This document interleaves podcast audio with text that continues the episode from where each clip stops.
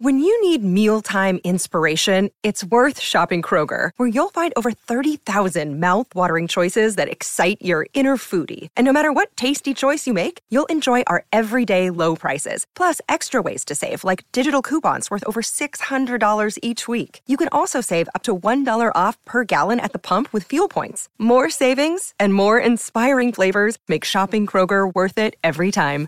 Kroger, fresh for everyone. Fuel restrictions apply. Another day is here, and you're ready for it. What to wear? Check. Breakfast, lunch, and dinner? Check. Planning for what's next and how to save for it? That's where Bank of America can help.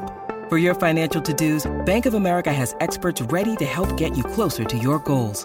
Get started at one of our local financial centers or 24-7 in our mobile banking app. Find a location near you at bankofamerica.com slash talk to us. What would you like the power to do?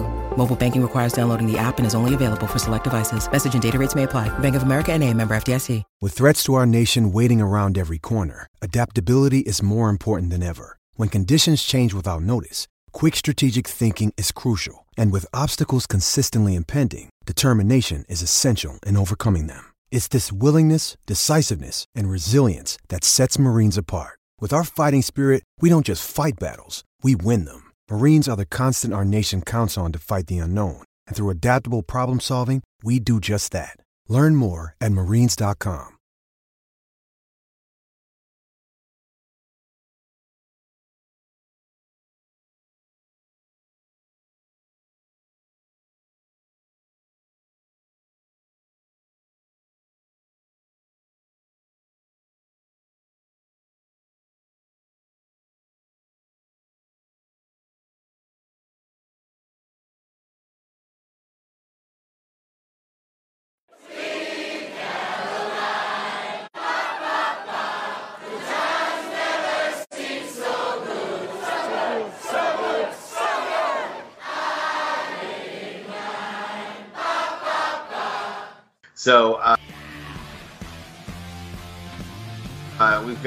Lex Divine, not not Ryan. I shouldn't call you Ryan, or should I call you Lex now? I mean, this is sort of a kayfabe breaking podcast, right? So yeah. yeah. I mean, we're we're sitting next to each other on a couch, and in kayfabe, uh, the most interaction we've ever had is him reading bullying tweets to me in front of a crowd. Uh huh. Okay. So we well, don't. We're not together, and are not like living together in kayfabe. So. Right in, in in in in the wrestling world. That's okay. I'm supposed to be Italian, so you know, and and and I'll have spaghetti tonight. But that's about the only thing about me that's that's that's actually Italian. Don't tell uh, uh, Monte from Monte and the Pharaoh. He gets so upset at that. For some reason, Monte from Monte and the Pharaoh thinks that like my pretending that I was Italian is like the most offensive thing that's ever happened in the history of wrestling. And us to so we have questions from fans, mm-hmm. and I'm here to answer them. And uh, just I, I may blather on and on and on, but I will get to a point eventually with your help. Like so, what, my introductions, I will get to a point eventually. And here is the first point I'm going to get to a question, or actually, it's more of a statement slash question. And it says, Please ask Dutch. Dutch, do you know who up in New York is talking about you? Uh, yes. There's, there's two answers to that, really. Mm-hmm. One of them you say, Who? And they said, Nobody.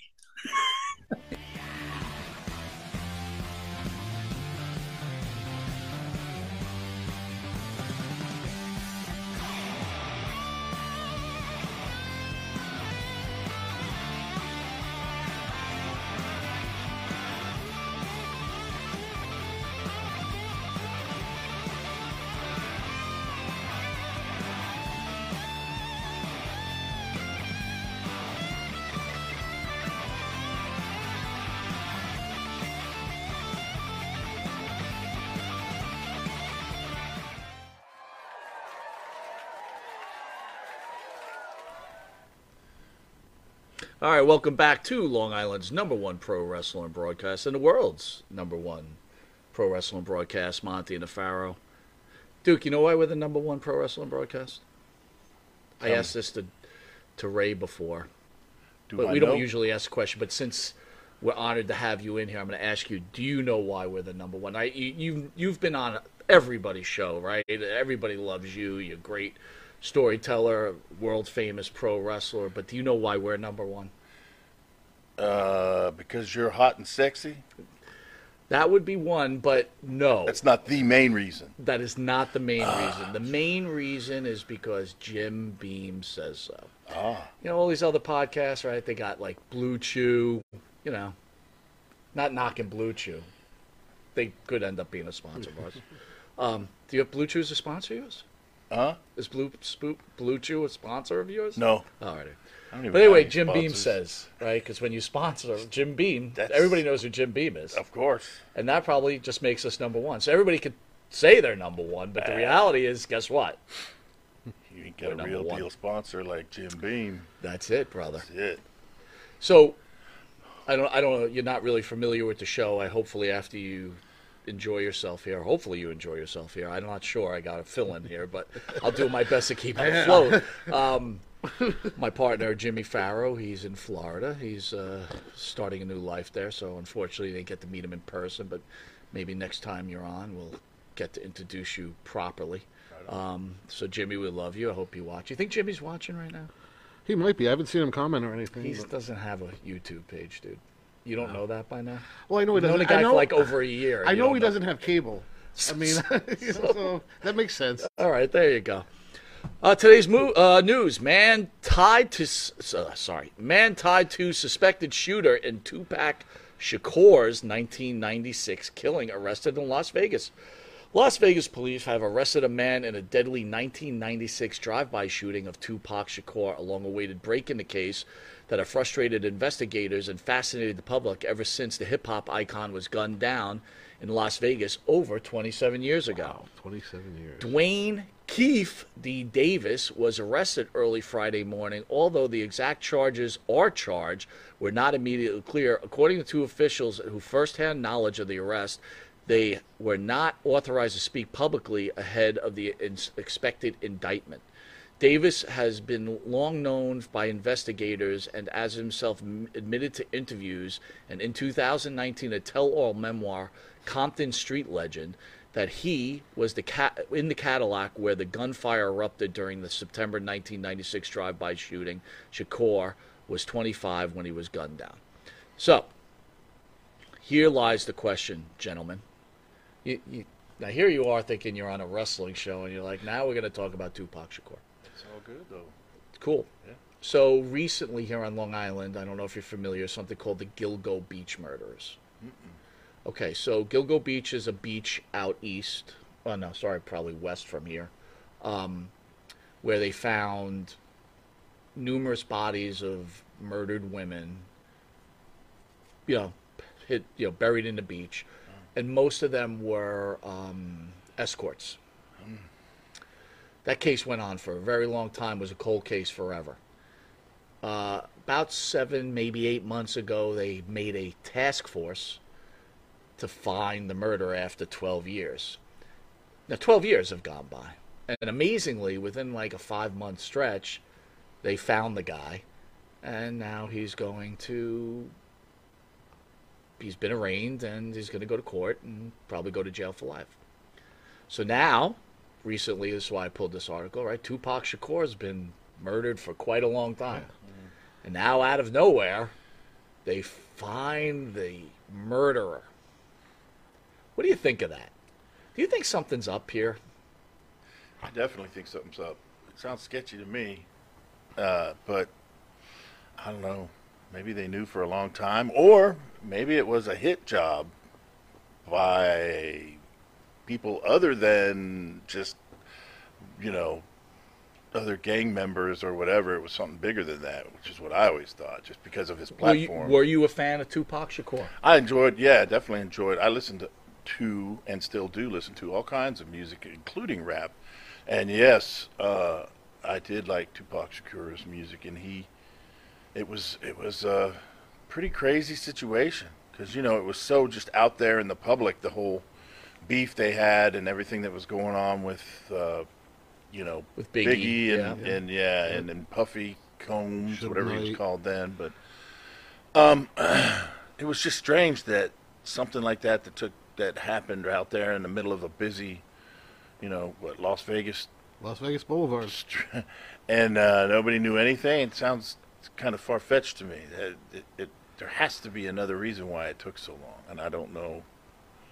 You know, was Well, it just just like you, I, I'm a fan of all types of music, and Yeah. Tupac was definitely one of my favorite. In fact, I thought Tupac was uh, one of the great geniuses, music-wise. I don't know him as a human being. Obviously, the things that he was accused of or went to jail for probably weren't such great things, for sure. And so, as a human being, I, I don't know where I stand on my judgment of him. Um, but as a uh, a goat, maybe to use the word, uh, as an innovator, uh, incredible talent.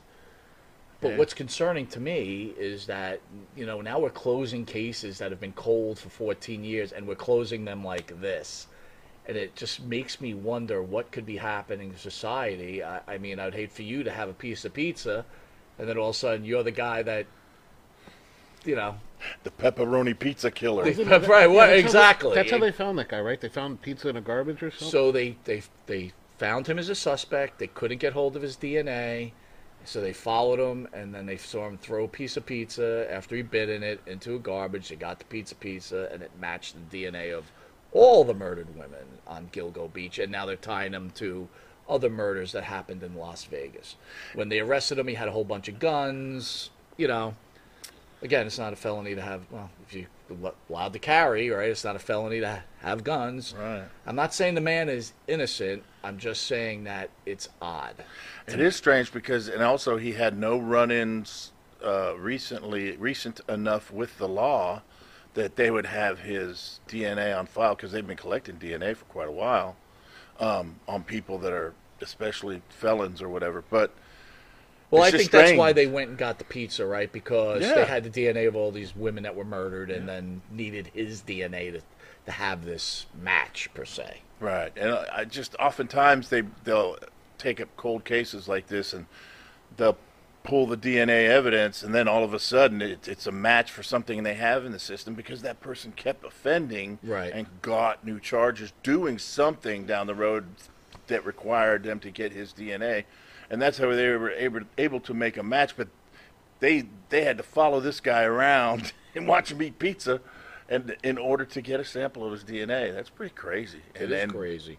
How did they? You know, there's just so many questions. Like, how did they make him as a suspect? And you know, What, what are your thoughts on the world today in general? I mean, look, you were a very famous professional wrestler. Again, like we were saying to Ray, you know, you have so many famous athletes in their field, and the three gentlemen, right?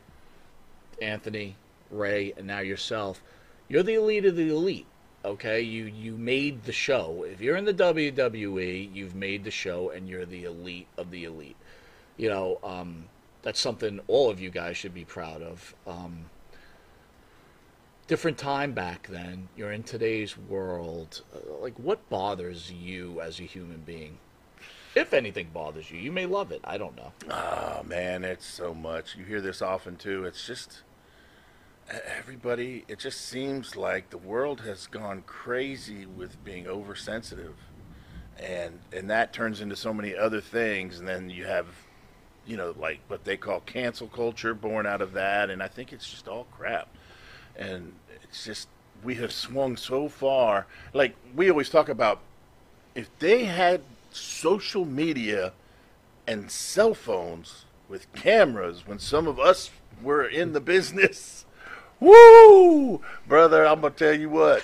There's no telling what they could come up with on us cuz we were crazy. I mean crazy, and it was just a different time and and um now it's a situation where you can't even in most situations you can't express yourself or have an opinion that's different than the majority of people apparently or i don't even think it's the majority i just think it's the loud minority of people that are can't trying to cancel individuals because of what they think or believe and it's just I, I do i think there's a lot of problems in the world today because of that uh, you know the the social justice warriors and all of that and all the ins- So, are you trying to say because someone has this social media and they don't look? You come in here, someone goes, don't know what he does, don't know who he is, right? But he's something. You know, for the professional wrestling fan, goes, that's a professional wrestler, right? I mean, I shook your hands. I think you know, I, I got decently sized hands. I'm not a small guy, and it's like, I think your hand swallowed my hand, right? and I was like, holy shit! Now this this dude is a wrestler. Um, but do you think now today's society, since social media is so easy, like, look, let's be honest. You may we may disagree, but I'm sitting here eight feet from you. I ain't gonna come challenge you on our disagreements, right? But now people are on the other phone, and I, you you even said, right? Can you tell people out there you're you're I'll call it a podcast if that's what it is? Yeah, I do uh, Trash Cam Live.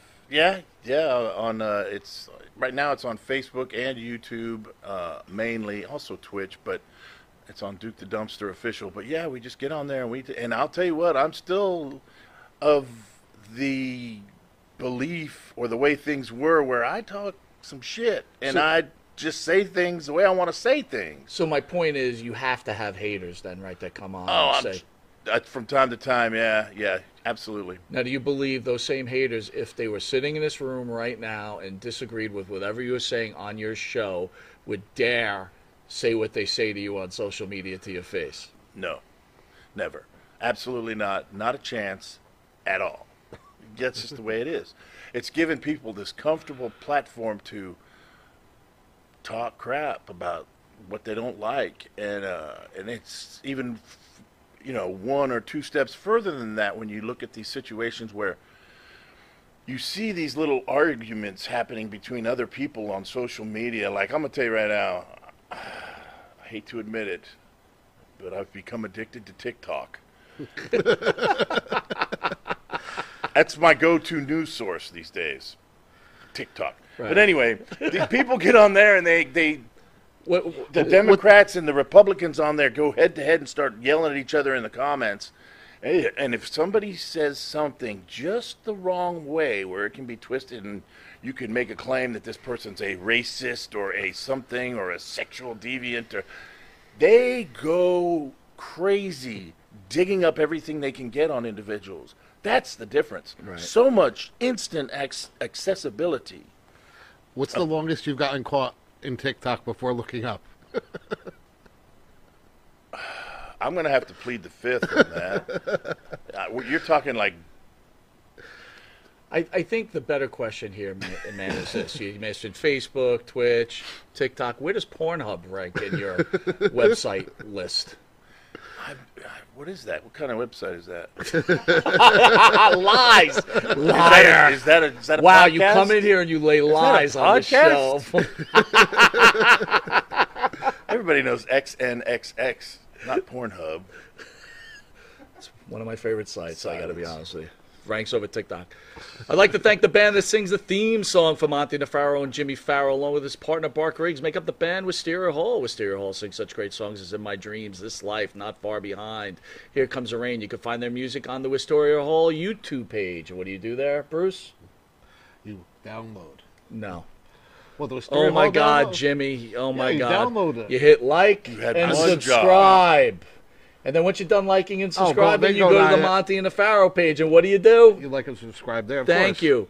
And then where do you go after that? Well, Facebook, all the other. Net- all right. You had What's one the job. man's podcast? Yeah, come check us out on uh, Saturdays at. Uh, Are you on YouTube? Yes, yes. And what do you do when you go to his podcast? We're gonna like and subscribe. of Thank you. Bruce. and Thank hit the you. bell so you can get notifications whenever it comes on. Very good. See, come sit over here. Let's put him over there. Holy shit! You're fired.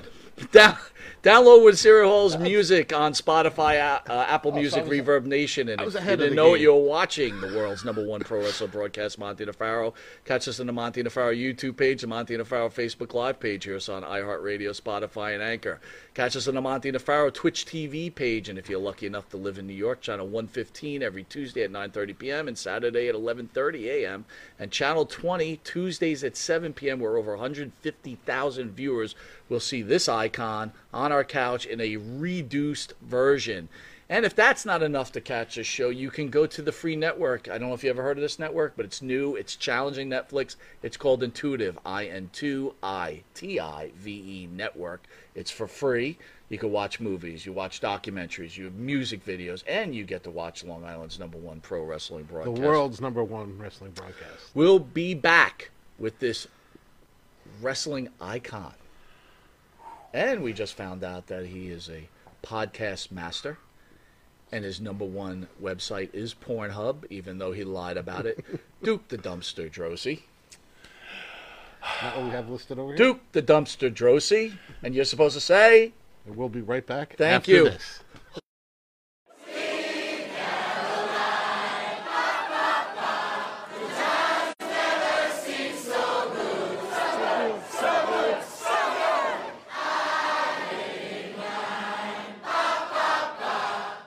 Sir, Ah. Manscaped. Uh huh. Uh, you know, have you tried the new equipment that's been sent? I'm afraid because it says weed whacker. I'm scared. Maven, Manscaped. What are you thinking about Love it. Manscaped, dude? Love it. What do you use it for? Necessity. What, what don't I use it for? Put it this way: the only hair I have on my entire body is these eyebrows. Yeah. That you see. These Wow. caterpillars racing to the middle of my nose. That's it. That is it. That's all. That's all I have, and that's all I want. That's the so pic- Manscaped is a You- must. We were talking before the show. There's nothing worse than just hair. Yeah. Right? Hair on a woman, hair on a man. It's just bad. Absolutely. And it's the one thing that the older I get, it starts growing more in unwanted areas. Absolutely. I hate it. I'm going to ask you a question. Uh-oh. Just going to go out there. Oh boy. Go for it. You're doing a deed. Yes. Again, I don't want you to have to admit this because we, as men, we try not to admit this. But if you're going to Oh, go I do know the deed where- on a woman, I know where would you rather going. have her be hairless or a little hair, racing stripe, or Racing stripe. full retro bush? Racing Well, stripe. Retro Bush is out. Yes, thank you. Retro Bush is out. Yeah. Um, I don't mind a small, well manicured landing strip. Every now and then, if it's completely, and I'm talking like baby's ass bald, Mm. then I, I start. Where is that pedophilia line? That I'm that I'm I don't I don't want to Wow. wander into that. That's thought very of it like interesting. that. I never thought about that. You're a smart dude. Holy shit. So if the landing strip is clean enough for the plane to go in smoothly, you're cool with that. If the landing strip is has like I said, well manicured, Yeah, you yeah. can see both sides. It's not Like blinking lights on both Eh, sides of that. I landing? just don't. I don't want. You know, I don't want the shrubbery going off into unwanted areas on that as well. Gotcha. Oh, Yeah, look but- what you found. Ooh. I got to be all honest though. Hey, the, Ah. the, the older I get though, I don't. I think I don't think I can be as uh. I found it. I found have it. Have you ever gone down there and like just like you, she slowly brings down the underwear? Then What is retro? Just, Absolutely. You're like, whoa! Wow. Yeah, like, I'm a, like 46, it of pops course. out? Do you like walk out or what do you do? No, I, try, I muster through. I muster up the courage to get He's through. a trooper. Yeah. He's a trooper. Got to give him an A. Yeah, for oh, uh, not that. all not all heroes wear capes. Yeah, I There you no, go. I hear you. I, There you listen, go. can't, I couldn't. I couldn't say. Bush. I couldn't say. Well, if you have the same beliefs as Maven, does Manscaped could help you? Absolutely. The weed whacker. Absolutely. What are you thinking? I'm thinking that I may have to, like, you know, go in a room, close the door, and hang out with the weed whacker for a little while. Man, I think you're a retro guy, aren't you? I like 70s adult films, if that's what you're getting at. Yeah, there you go. Yeah, but with that, we're going to take a quick Batman. commercial break and we'll be back with this wrestling icon, Maven. We will see you in a drop kick second. Drop kick. All right, welcome back to the world's number one pro wrestler broadcast, Monte DeFaro, where we're joined by this pro wrestling icon, Duke the Dumpster Droese. So, how does it feel after all these years? You, you're still doing virtuals. Fans are pouring in over the internet. Now you're going tomorrow to I think what 80s 80s con or 80s 90s. icon 90s Wrestling Con? 90s wrestling con. Sorry. That's all right. How how does that feel? You're gonna have all these fans ha- clamoring for your autograph, clamoring for your picture. Clamoring. It, it feels great. I will say that. Um, you know, it's it's interesting that fans, a lot of fans that were not necessarily there during those years, are coming out now, and in sort of a nostalgic way, they're learning about those those t- time periods in wrestling, and it's great to be a part of, and it's great to meet the new fans and all the fans really. but yeah, they're coming out in force. They want to learn about the history of wrestling more and more. It seems these days. So that is really exciting. And yeah, we, I enjoy doing these conventions and stuff. Have you ever like what was the most um, emotional time that you met a fan? Like, did you ever have a fan say, "Hey, look, you just you changed my life," or anything to that level? Yes, um, there have been actually situations. Uh, another podcast that I do on Friday is, is called the Recovery Podcast. It's uh, to help individuals with a lot of uh, the time with substance abuse issues and things like that. And from time to time, people get in touch with me and they'll say, "Look, you pulled me out of that that dark place, and I really appreciate it. Uh, you know, your your positive outlook and you know your kind of motivation has got me going in the right direction, and I've been off of drugs for X amount of time, and that's always good to hear because it's just such a miserable existence that it was really good to be able to, you know, affect people in that way. Um, you know, that is a great feeling, and also sometimes people come up and just talk about what they remember about my career back in those days, or somebody that I wrestled, and they'll they'll pull out these little kind of points and and and you know little specifics about a situation and it'll make I'll be amazed. I'll be you remember that? Mm. it's like yes it's like these little things. So people really you know when you're in the middle of it oftentimes when you're in a position of being like an opening card or mid card type wrestler you don't necessarily feel like maybe the fans are really attaching to you as a, a talent or a superstar. You're like, well, yeah, I'm just I'm one of the guys, but I'm I'm not one of the top guys that they, you know, really love to come watch. But then here we are, you know, almost 30 years later, and people will come up and talk to me about things that I did, you know, during the, my wrestling career, and I'm just amazed. Sometimes it just I'm stunned that they were really paying that close attention and they cared that much. That means a lot. It's amazing, and it's it's an, it must be an incredible feeling. Yeah. You know, not not to go to the negative, but I think it's we we should talk about it because we come out the other side Sure. eventually. Obviously, you were an athlete, huge man, great shape. How does a guy with the talents of yourself fall down that rabbit hole of addiction? Man, I'll tell you what, it's back in those days when, we were wrestling in the, the early to mid 90s it was it was difficult because number one it was long road trips long you were on the road for long periods of time and you were killing yourself for very little money there was not a lot of money in the business during the new generation era and um and you get injured and you know the the un, unspoken rule is if you get hurt don't tell nobody because you're going to get if, you, if you're taken off the road you're not if if you're not wrestling you're not making money back then. And um because there weren't a lot of guaranteed contracts really at all then. And uh, you start to get wrapped up in when you start to get more a little bit more serious injuries then you start to self-medicate and you get uh, i mean any professional wrestler will tell you we could all walk into a doctor's office tomorrow and let them x-ray our spines and our hips and our shoulders and get put on 10 different types of painkillers that there's no doubt because we look like we've been in a car accident you know 50 times over.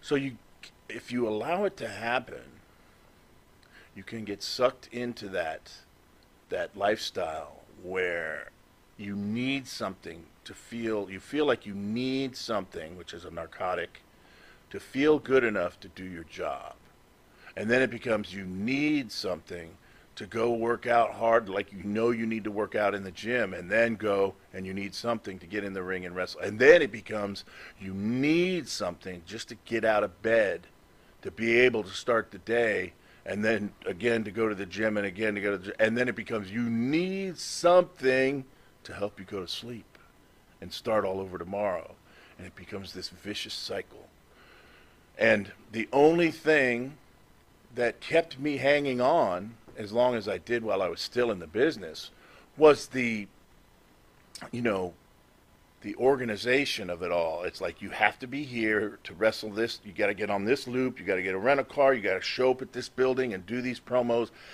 and all of that, all of that stuff kept me. It was regimented, and it kept me in a routine. So I was functioning, as they say.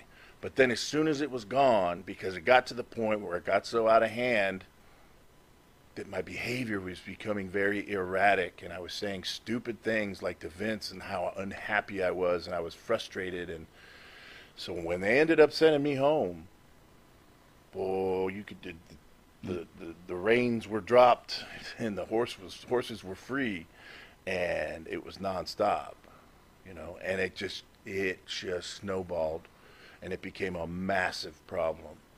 And uh, yeah, it was 1996, I went home. 2003, I moved to Tennessee from Miami, Florida. I moved to Tennessee and went to rehab the first time. And um, that long I was in the hole. Yeah, from 96 to 2003, I was in th- this pit of hell of just every day you know, I once heard Scott Hall say this on his on that 30 for 30 special he did. He goes, "You know, I'm not going to say drugs aren't fun because you know in the beginning drugs are fun. Mhm. There's a lot of aspects of it and parts of it is fun, but then it gets to the point where you have to have it. You cannot go without it. You need it just to feel normal, and that's where the this, the illness, the sickness comes in, and it's it's just a miserable existence, you know. And it was, and that's how I kind of went down that, as you said, the rabbit hole. I went, yeah, it just, just spiraled out of control. Um, and I'm one of the lucky ones because a lot of my former coworkers are no longer with us because of those same problems. Right. So yeah, I've been very fortunate in that respect. Unfortunately, I didn't fully get it. I made it like seven years clean, and uh, because of a foot injury, I, I relapsed and went so deep so fast that I got in trouble with the law.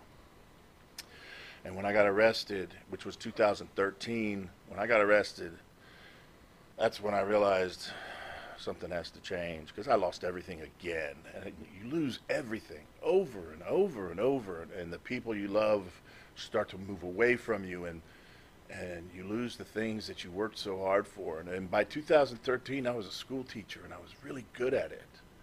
And when I started taking painkillers because of a foot injury, it was over. Lost it all. Yeah. Wow. So, but yeah, I, I caught charges and got felony convictions, and and I just decided, you know, I'm gonna go to rehab and get off of drugs, physically clean and sober, and then I'm gonna do everything I could possibly do from that point forward to stay clean and sober and learn everything about this, so I can function and maintain every day and work on it. Because the first time around when I got clean, I was clean physically, and I said, okay, I'm good now. I'm going to go work on getting a new career, which is what I did. And I didn't think about addiction issues ever again. That's a mistake. See, us, any, any addict in recovery will tell you we have to maintain on a daily basis somehow. And it doesn't have to be a battle, it doesn't have to be difficult, but you do have to maintain it. And a big part of what I do now is I work with pe- other people who are going through the same situation. And with the court systems where I live, I work for what's called a drug court or a recovery court and a mental health court. And we just try to offer something other than just locking people up help, you know? And um, that's become my passion in life. I never thought I'd have another passion in life after wrestling, but I found one because, you know, the whole process of getting clean and sober is it, it showed me that happiness is possible in life. You don't have to stay stuck. Mm. You know, there's always hope. You just have to open your mouth and ask for help. And uh, that's what I try to teach people every day, man. It's just become my life. Great message, man. God bless. Thank you. Hero. Let me ask you some of the older wrestling fans or the wrestling experts we'll call them would say this is why Vince McMahon is evil, right? Because he doesn't take care of the people who have made him a billionaire. Does Vince McMahon owe wrestlers or, or wrestlers like yourself who find themselves in trouble or find themselves in a medical condition that they may not be able to afford, right? Because maybe something went wrong. Does he owe them their recovery? Does he owe them, the, you know, lifetime life insurance? What are your feelings on that? That is a good question, and it's a complex question. But I will tell you, I've learned through the po- process of learning about myself over the years, I've learned a lot about the way that I felt about Vince McMahon and the WWF, now WWE, over the years. Because at one time I was a very and there are a lot of wrestlers who end up being very angry and bitter. And I was one of those people that was very bitter and angry about not just Vince because he lied to me about this and that, and it never happened, and blah blah. You hear that story over and over again from people. And I was bitter and angry, and I wanted to blame him and blame anybody else, like Shawn Michaels and the Clique or wh- whoever you wanted to put blame on. And the reality is, years and years later, when I had to finally, when I was in getting into recovery, and I had to take a hard look at myself, I realized a lot of that shit I brought on myself. And I had to take ownership of my part in it. So I can't blame Vince McMahon for the things that happened to me in wrestling. I made a lot of mistakes, you know, and I own those, you know, and I take the I take responsibility for that. He was and is a wrestling promoter. And that's what promoters do. They have they come up with plans for different situations and different wrestlers and different talent. And some of those things they go through with and some of them they don't because they change plans. It happens. Right. And I real I had to realize that. And the one thing though that I used to always think was how can they not you know, it's not their responsibility that people became drug addicts either. It's not. But uh, I used to kind of think it would be a good idea if they kind of helped some former workers that did break their backs for the business. And then they came out, um, I don't remember what year the first year was, but, you know, they sent out a certified letter. And uh, I went and picked it up and read it. It was anybody who's ever been under contract to the World Wrestling Entertainment or World Wrestling Federation, uh, they would send and pay for for rehab. And they they started that program as part of their wellness program, and I have to respect that. Now I had too much pride to ask them to pay for my rehab, Yeah. and actually I still had insurance at the time because I, I had I was a school teacher. I had every you know state insurance and all kinds of stuff until I got my license revoked when I, you know, caught the charges and everything. But I, I appreciate the fact that they made that effort. That's a big deal. Sure it is. If they offer to send guys to rehab, that means they actually do care. And I know maybe people say, "Hey, he's just covering his ass." Mm, he maybe he is, but still, offering rehab is a huge deal to somebody who might not have access to it or doesn't even understand what it is because they've been so deep in that hell of addiction. Um, giving somebody, a lot of times you give somebody that opportunity and they learn all these, they learn these things about themselves and they make the changes. So I think that's a huge gift from from them, you know. And I- So in that respect, I, res- I I I have to say, you know, they have done some things to try and help some of the boys. Because I appreciate you saying that because it's like you know for the the average Joe like um, myself or Bruce, right?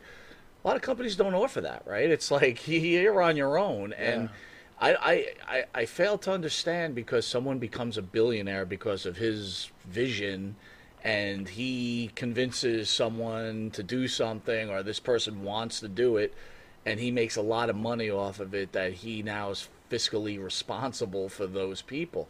I mean, the real world just doesn't act like that, right? It just no one's fiscally responsible for you, right? No, no, I'm you know, I have to take ownership of all the things I did. I knew what I was getting into. It was like the thing with the the concussion deal. Um, you know, I knew what I was getting into, and I had a lot of concussions before I even went to the WWF.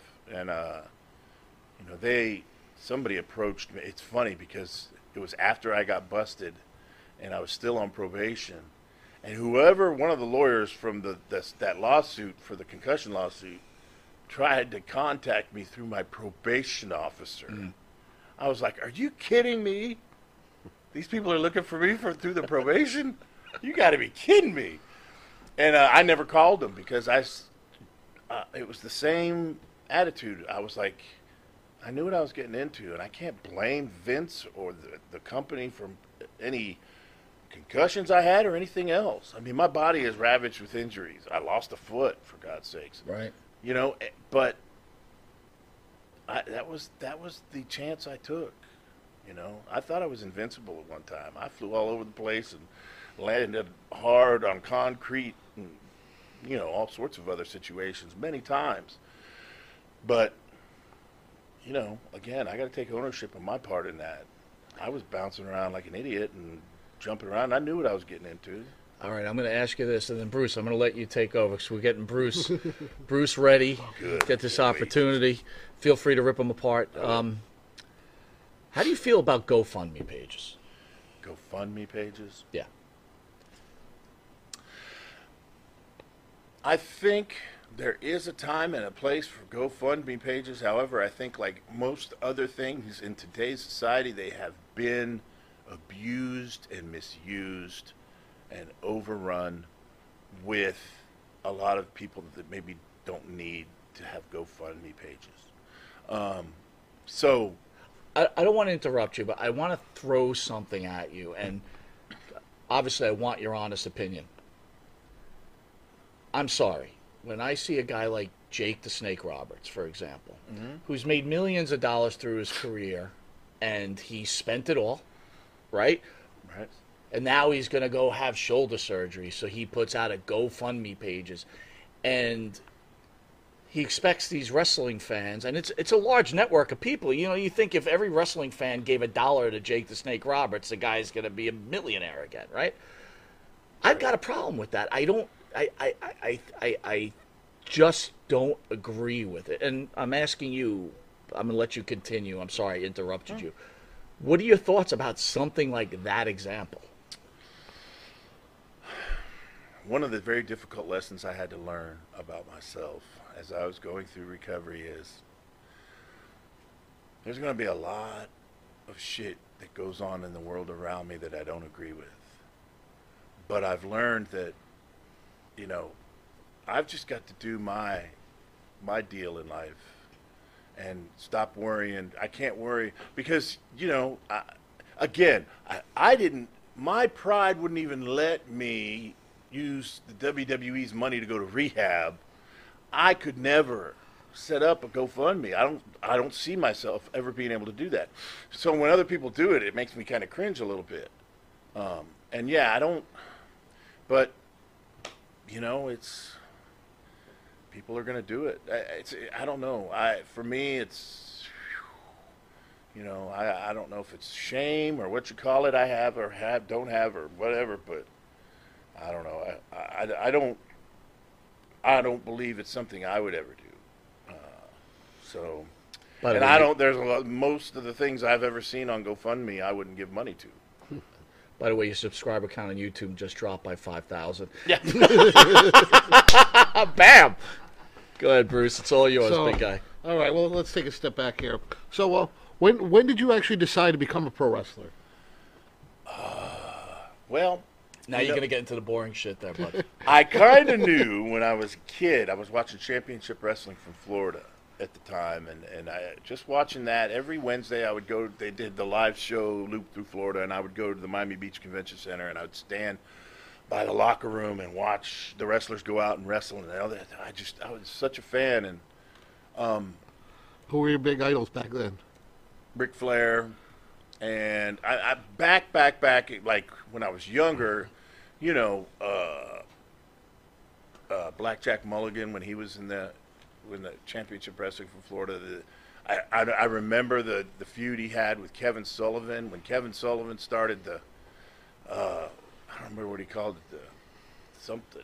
He was the Prince of Darkness, and that's when Luna f- first broke into the business Oh, there. Ministry shaved half her head, and or- Bob Roop shaved half of his head, and and my buddy Abu Dean was part of it, and and it was it was that that was that affected me. I was like, man, this is so cool, and the purple haze. It was so dark, but it seemed real. It was great. Yeah, I, bel I even though I kind of knew wrestling wasn't necessarily all real in terms of they was it was predetermined kind of. I still was I, I was into what they were doing. Yeah, I watched that that video of Luna shaving her head. It just seemed surreal. It just almost cultish.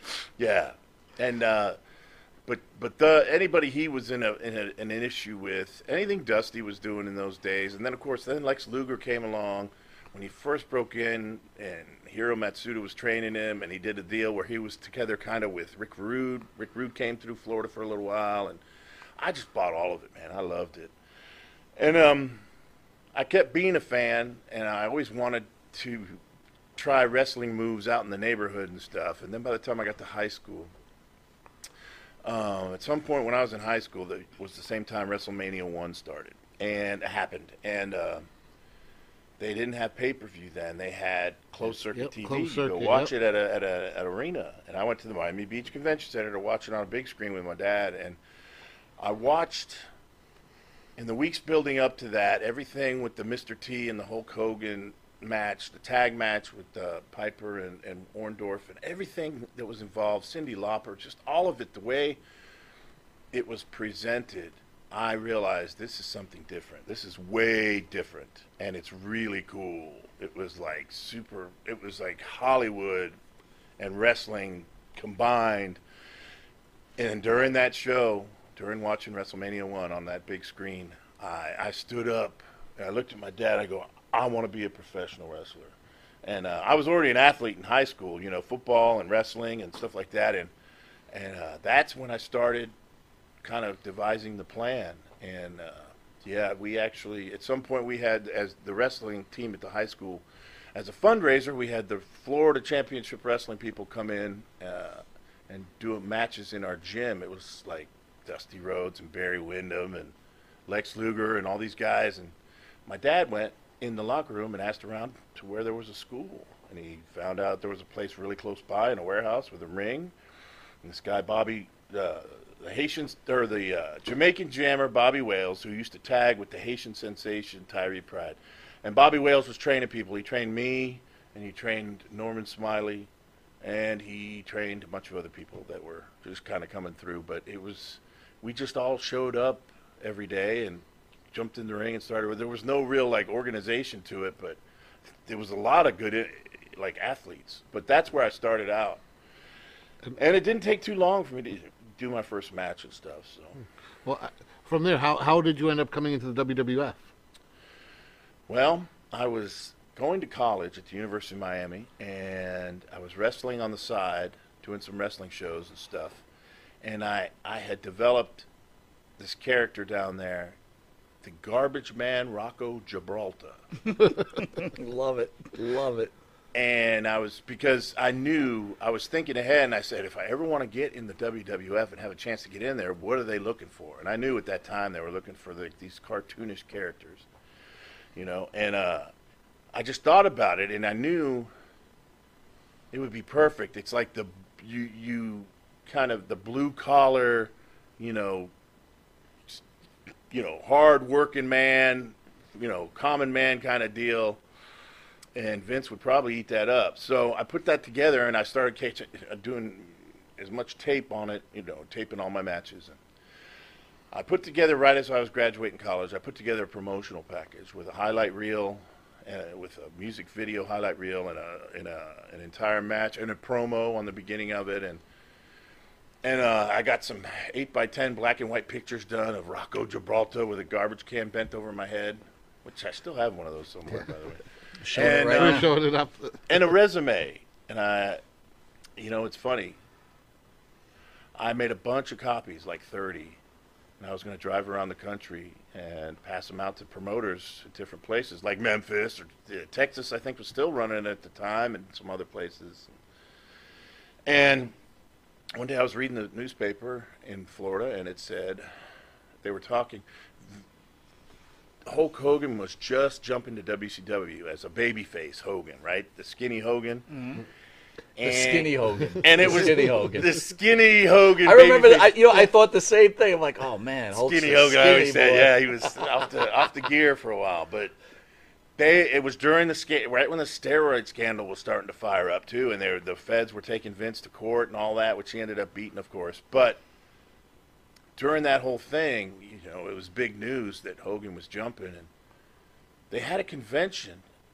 Of all places, they had it at the Miami Beach Convention Center, the NATPE convention, where you have like TV executives and Mhm. stuff. I think selling shows basically, and WWF and WCW both had like their own little setups, right? And um, so the newspaper article was interviewing Hulk Hogan about the steroid scandal and stuff, and he had some comments about it and whatever and this that, you know. And then they said Vince McMahon, who was also in attendance, had no comment.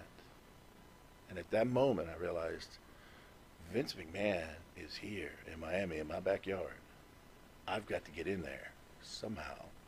So I ended up having a friend that was an executive at a local Channel 2 in Miami, the, the PBS station.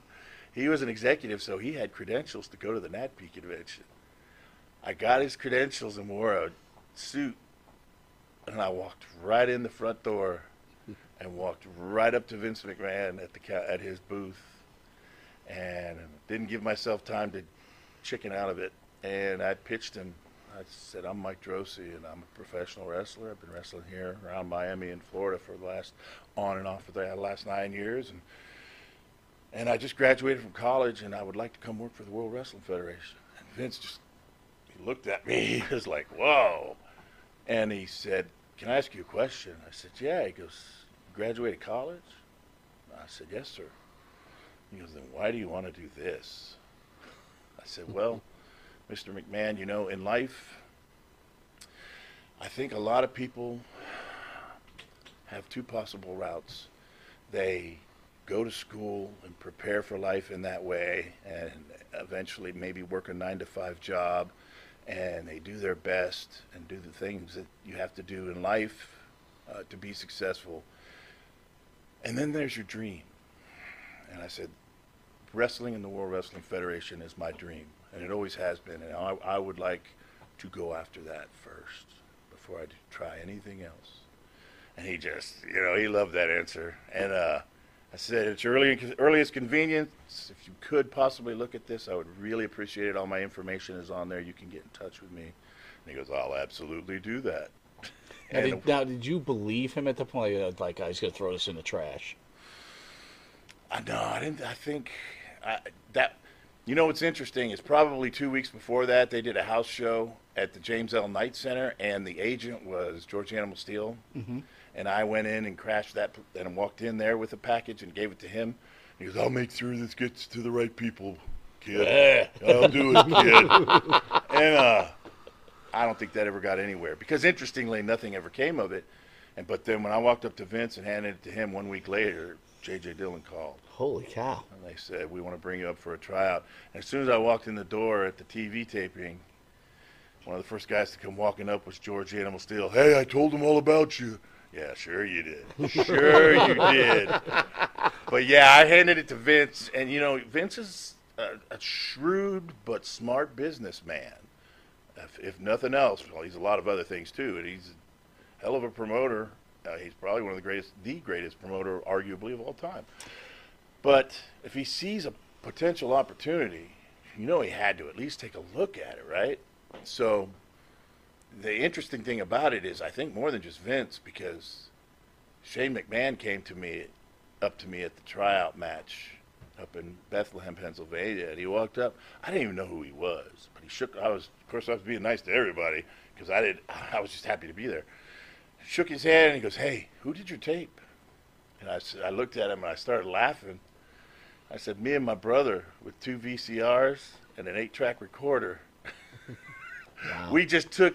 I had like 50 VHS tapes, and I went through each and every one meticulously, and I scripted it with counter numbers of moves I wanted to use, and I created a script of a of a uh, highlight video, And I put that together, and it, it just turned out to be really cool with power slams and press slams and boom, all this stuff I was doing. And then me, somehow me and my brother decided to put Kool Moe Dee's I Go to Work over it. And it turned out so cool by dumb luck. It was so cool. And but yeah, it was two VCRs, and I just kind of took each one by one. I took the clips and put them onto one master tape, and we put it together, and then we stuck a match on the end of it and a promo on the beginning of it, and that was it. And here you're there. I want to ask you this uh, first as the fan, because you mentioned it when you were discussing, you know, WrestleMania one. Does Cyndi Lauper deserve to be in the Hall of Fame, and is she the one that changed the face of pro wrestling? Yes and no. Yes, she deserves to be in the Hall of Fame. No, she didn't change the face of pro wrestling necessarily, but she was part of it. Um, and for that, she deserves to be in the Hall of Fame. I, I you know, I mean, uh, they have a, they have a celebrity wing, as they call it, in a in a Hall of Fame that doesn't physically exist, but a celebrity wing. I think they should have a gimmick wing. Damn it. Yeah, that's I agree. That's what I think. I agree. Why does that have to be a gimmick ring? I think. all right. Now, listening to you talk about Vince, and I don't want to make this all about Vince, but I see this respect, but disrespect, like you don't like him. Well, I mean, I I couldn't work for him. Well, let me ask you this: When Vince had a has had some really a strange couple of years, right? Became a really super billionaire, sold his company, but also was sued for sexual harassment. Um, when you heard the sexual harassment suit against Vince Vince McMahon, what were your thoughts? Were you shocked, or were you like, "Pfft, "I knew that was coming"? I would say I was not completely surprised. You know, I, I he's a very powerful man, powerful individual.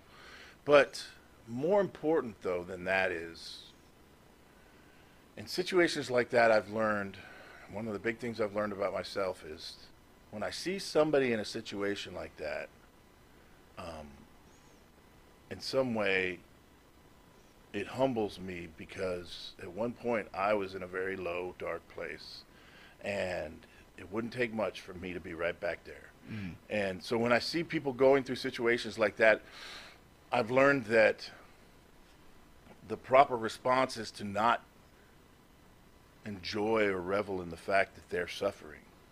Because Lord knows I suffered a lot. And I hope nobody would have enjoyed that. And um, but it does me no good because honestly, if you take some delight in somebody else's misfortune, that is a form of resentment. You're showing resentment towards that person. And if you hold resentment in, inside of you and in your heart about somebody or some situation, it just makes you sick internally. It makes you mentally sick sometimes. And I, I that was a big lesson I had to learn. I mean, I mean that's that's a great out. and, You know, that's a very hard uh, Gotta role to yourself. play, right? I, I mean, God, holding anger and it's you know I have trouble with it every day. Sure. Speaking of that, right? I, and again, I don't know your relationship with them, but you were at the time when the Clique was evolving within pro wrestling. How did the Clique treat you? I always got along with them. I got along with everybody. But at the same time, I did harbor, at that time, uh, some bitterness towards them because they were getting all the opportunities. They had all the power. They had Vince's ear. And my response back then was to be bitter and angry.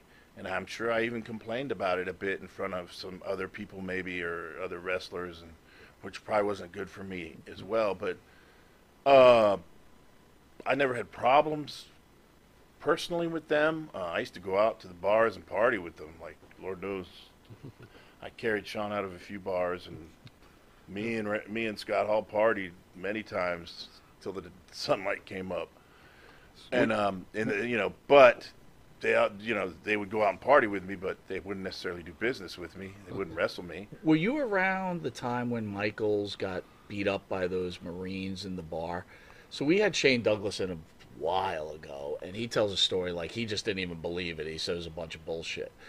What do you know about that situation? What did you hear within the locker room? Well, you know, depending on who it was, you got a different story. Like the people that were really bitter and hated the Clique, they they would come up with all kinds of stories that you know they thought happened. I actually sat down right after it happened. I was sitting at a table. I think it was like we were eating before the show at catering, and it was me and Kevin Nash and Shawn, I believe. I think I'm pretty sure that's who it was.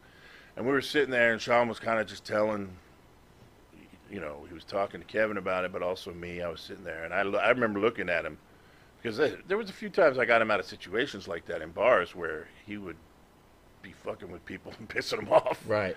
And um, I remember telling him, I go, well, if I was on that loop with you, you wouldn't have happened.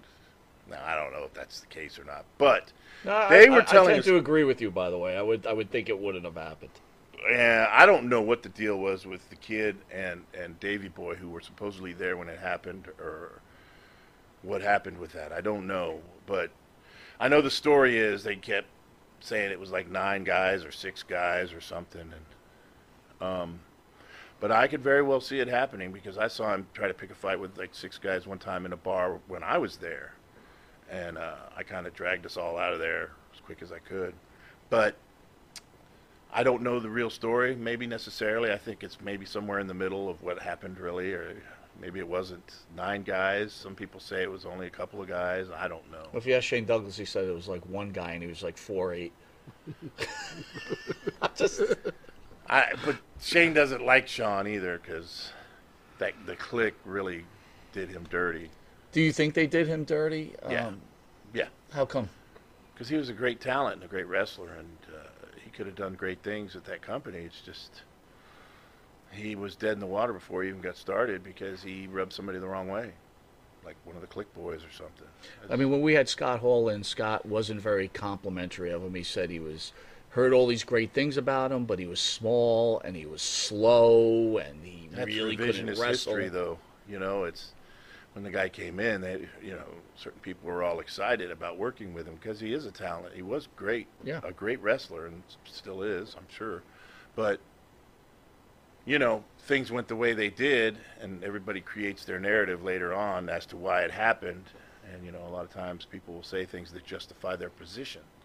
So, um, but I again, I believe the truth is probably somewhere in the middle there. Right, yeah. But uh, I do know Shane came in, and there was a lot of potential opportunities for him to work with a lot of the top guys, and I don't know, something happened, and he just he rubbed somebody the wrong way.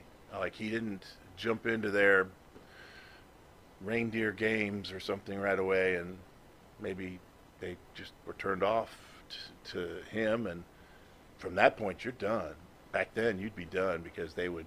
I mean, I've even heard him say they would tell Vince to starve people, which means you're hardly ever booked, you're not getting paid, and that happened. I saw Wow. that. I mean, hell, I think it even happened with me, which I don't know why because I wasn't a threat to any of them. I was nowhere near them on the card, but I do know, you know, uh, when when uh, yeah, when Shane Douglas came in, everybody knew he was a good worker, great worker. So that that goes back to my original question, then, right? It's like you know, you like, you know, you forgive, you don't harbor that pain, but think about it. You're a huge guy, right? You had a good-looking guy, right? Probably they could have done a, maybe a better gimmick with you, but I thought the gimmick was fine. You also now have relationship. You just said you've dragged them out of bars, you've ate at catering with them, and then you hear that they're stomping you out. I mean, how do you forgive that? I mean, a potential million million dollar career destroyed by four guys. just because things went a certain way and I think maybe something happened doesn't mean it necessarily did happen. But even if it did, even if it did, you know, one big thing that I realized as I look back on the years that I was there, um, and the things that I that happened to me and the things I went through, again, a lot of it was of my own doing, and I realize now that no matter what's going on or how bad things can seem, there are certain things you can do to get yourself over, especially when they put you on live TV. I Mhm. mean, look at what Rocky Maivia did. And he had a lot of heat with people like the Clique and stuff early on. But he turned it around because he persevered because he got himself over. You know, Steve Austin. You know, he was he was just drolling along in mid card status in the beginning, and then he really started to kind of break out and, and show his personality, and he got himself over. Um, hindsight being 2020, I wish I had understood that part of the business. I didn't. I took everything personally, and I thought somebody else should be pushing me. I thought the office needs to be pushing me. You hear that a lot with people that are bitter. But again, if they weren't pushing me, I should have pushed myself. Right. I realized that much later on. It took a long time. But yeah, I was bitter and full of regret for a long time. But you know, things happened the way they did because I, I, I've told uh, from time to time I will speak to Steve Austin. Oops, I just dropped the name. but I, I said he, he asked me if I had any regrets, and I told him I said, yeah, I got there are certain regrets, but um, you know, I was clueless when I was there. I admit that, Mm. and I'm fine with that. I was clueless. Um, I once heard Bruce Pritchard say Duke was too nice for the wrestling business. I guess I was. Maybe I was. You know, I, I wanted to be friends with everybody. And Shawn used to kind of laugh at that. He'd say, "You know, you can either have, you can either make friends in this business or you can make money, Right. but not both." Well, I wanted to be friends with everybody and have fun while we were all doing this thing. Right. That's kind of not how it worked, you know, completely. So it took me a long time to realize those things. Well, I got to get you out of here. Okay. I, I mean, I could literally talk this interview for five hours. I mean, unbelievable. We're going to hit you with the Pharaoh's final question. Uh oh. Pharaoh's not here. The last two interviews, Bruce is. Believe me, I noticed Pharaoh's not here, man. Right, I, I understand. Bruce has jacked this up a million times. Eric, you want to come in and promote your stuff real quick? Sure. And then we'll get to Pharaoh's ESS, ladies and question. gentlemen. Um, where do you want me to sit? Like right next to. Is there, is there a mic? Mike? ready? Is there a mic ready? for It'll me? pick you up, Look right? at He'll be big good. time. Look at big time here. Is there Go a ahead. mic? Go, run. Oh, run. Run. Did you ever hear Eric Sims run? Do you, Run, Forrest, run, motherfucker. do you mind if I dance with your date? God damn it, motherfucker. Dang, dude. Why you got curse, bro? Yeah. All right, Eric. I'm- I'm- Have at it. This is a. This is All right, it's no BS. It's your cult hero. It's ESS. Of course, we're here with Duke the Dumpster Droese, and you're going to see him along with T.L. Hopper, Dirty White Boy, and my boy Doink the Clown. You know, you got the Garbage Man, the Plumber, and the Clown. Oh my! 90s Wrestling Con tomorrow, Rockaway Mall at uh, Rockaway, New Jersey, and uh, be there. Come on, it's no BS. It's your cult hero. It's ESS. Real quick before the final question, one more question from me, Mike, to you is being around Vince, right? And your discussion, you mentioned that you've seen Shane and stuff like that. How was Shane and Vince's relationship that you could see? Shane McMahon. Yeah. Uh, it was very interesting, actually, because when I first met Shane, as I said before, I didn't know who he was. I didn't realize he was a McMahon because I didn't know the Mc, you know, who was in the McMahon family. Right. And he used to revert, refer to Vince as Vince. He didn't call him Dad. Right. He called him Vince. And I and when I realized he was his son, like weeks later, like when I went in to do my uh, vignettes, he produced my vignettes in the beginning. It was during that process I realized, oh my God, this is Vince's son. I'm glad I didn't say anything stupid. and uh, but he was still t- calling him Vince. But uh, it was just interesting that wh- he was he was kind of learning each part of the company. And at that point, when I came in, he was in the studio, but but he was like an employee. He wanted to be an employee because he wanted to learn everything about each aspect of the company.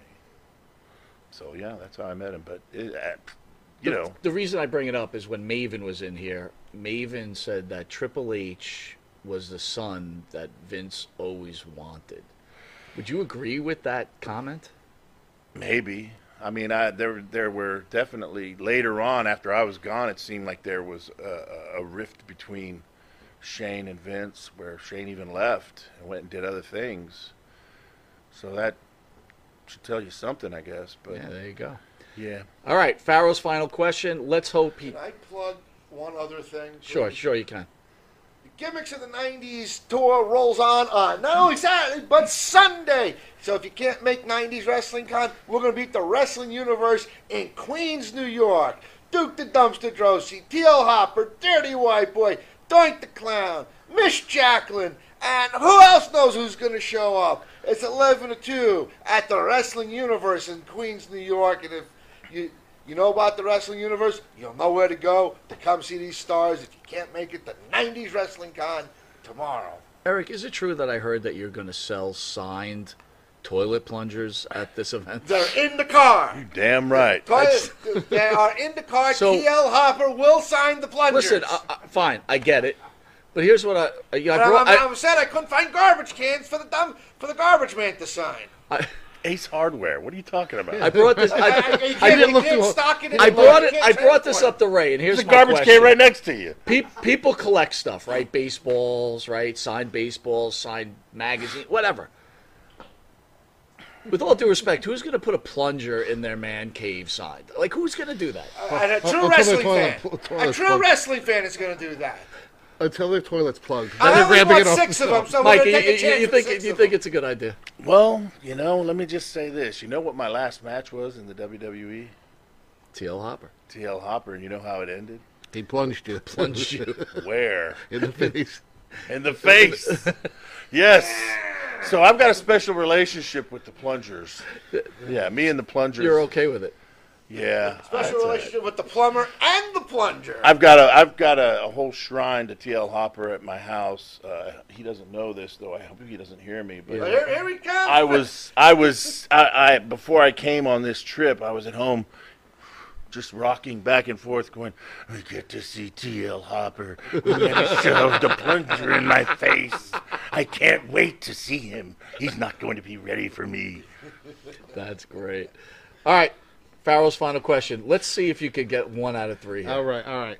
So you name dropped a little bit before with uh, with Steve Austin. Now, uh, I read somewhere that back when he was coming into the WWF uh, as the ringmaster, that you had a little bit of an issue doing a job for him. I refuse to do a job for Stone Cold Steve Austin, arguably the greatest professional wrestler of our time. Yes, but no, yes, he was. Here's the deal. Um, I told you I was very frustrated. When you started the WWF back in those days, you signed for an initial two-year deal. No guarantees, really. It was just a chance to work there. And if you made it through those two years, you could re-sign for one year. Well, right as my two years was coming up, they weren't really using me much. I wasn't getting booked. They were killing me on TV, and I was pissed. And my contract, the initial contract, was about up. And I came into TV one day, and at that point, I wasn't even bringing my bag in the building anymore because I was never on TV. And and out of the blue, they said, "Ah, Duke, you need to go get dressed. You're gonna uh, wrestle the new guy." And the new guy at that point was this guy, Steve Austin, who I knew Steve, who Steve Austin was and they were calling him the ringmaster and this was one of his very if not his very first match and i just remember like feeling this in the pit of my stomach this sickness of you know these sons of bitches have not, not had me wrestling on tv for the last however many months and now they want to just pull me back in and, and kick my ass once again i was like i'm sick of this and then of course I was kind of riding with Bret Hart at the time, and I was sitting next to him in the locker room, and he just looked at me and he goes, I'd refuse to do it. And I went, I can do that? He goes, I would.